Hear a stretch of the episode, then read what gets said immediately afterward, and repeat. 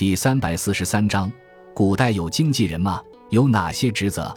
经纪人是市场经济的一个活跃主体，它在促进买卖双方达成交易方面起到了不可替代的作用。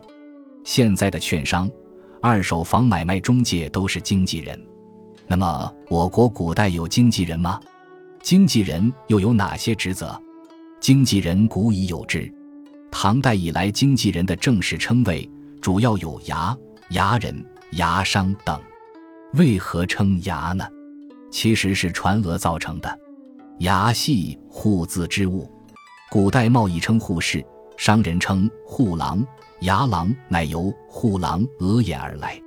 衙与快均指经纪人，所以又被称为衙快。清末民初，上海俗称经纪人为掮客。掮本指以肩扛物，用称经纪人，当韩常言所谓一手托两家之意。现代口语又称经纪人为跑和的或对缝的，意思是在交易双方做中间商，从中撮合，有的也直称为介绍人或中间人。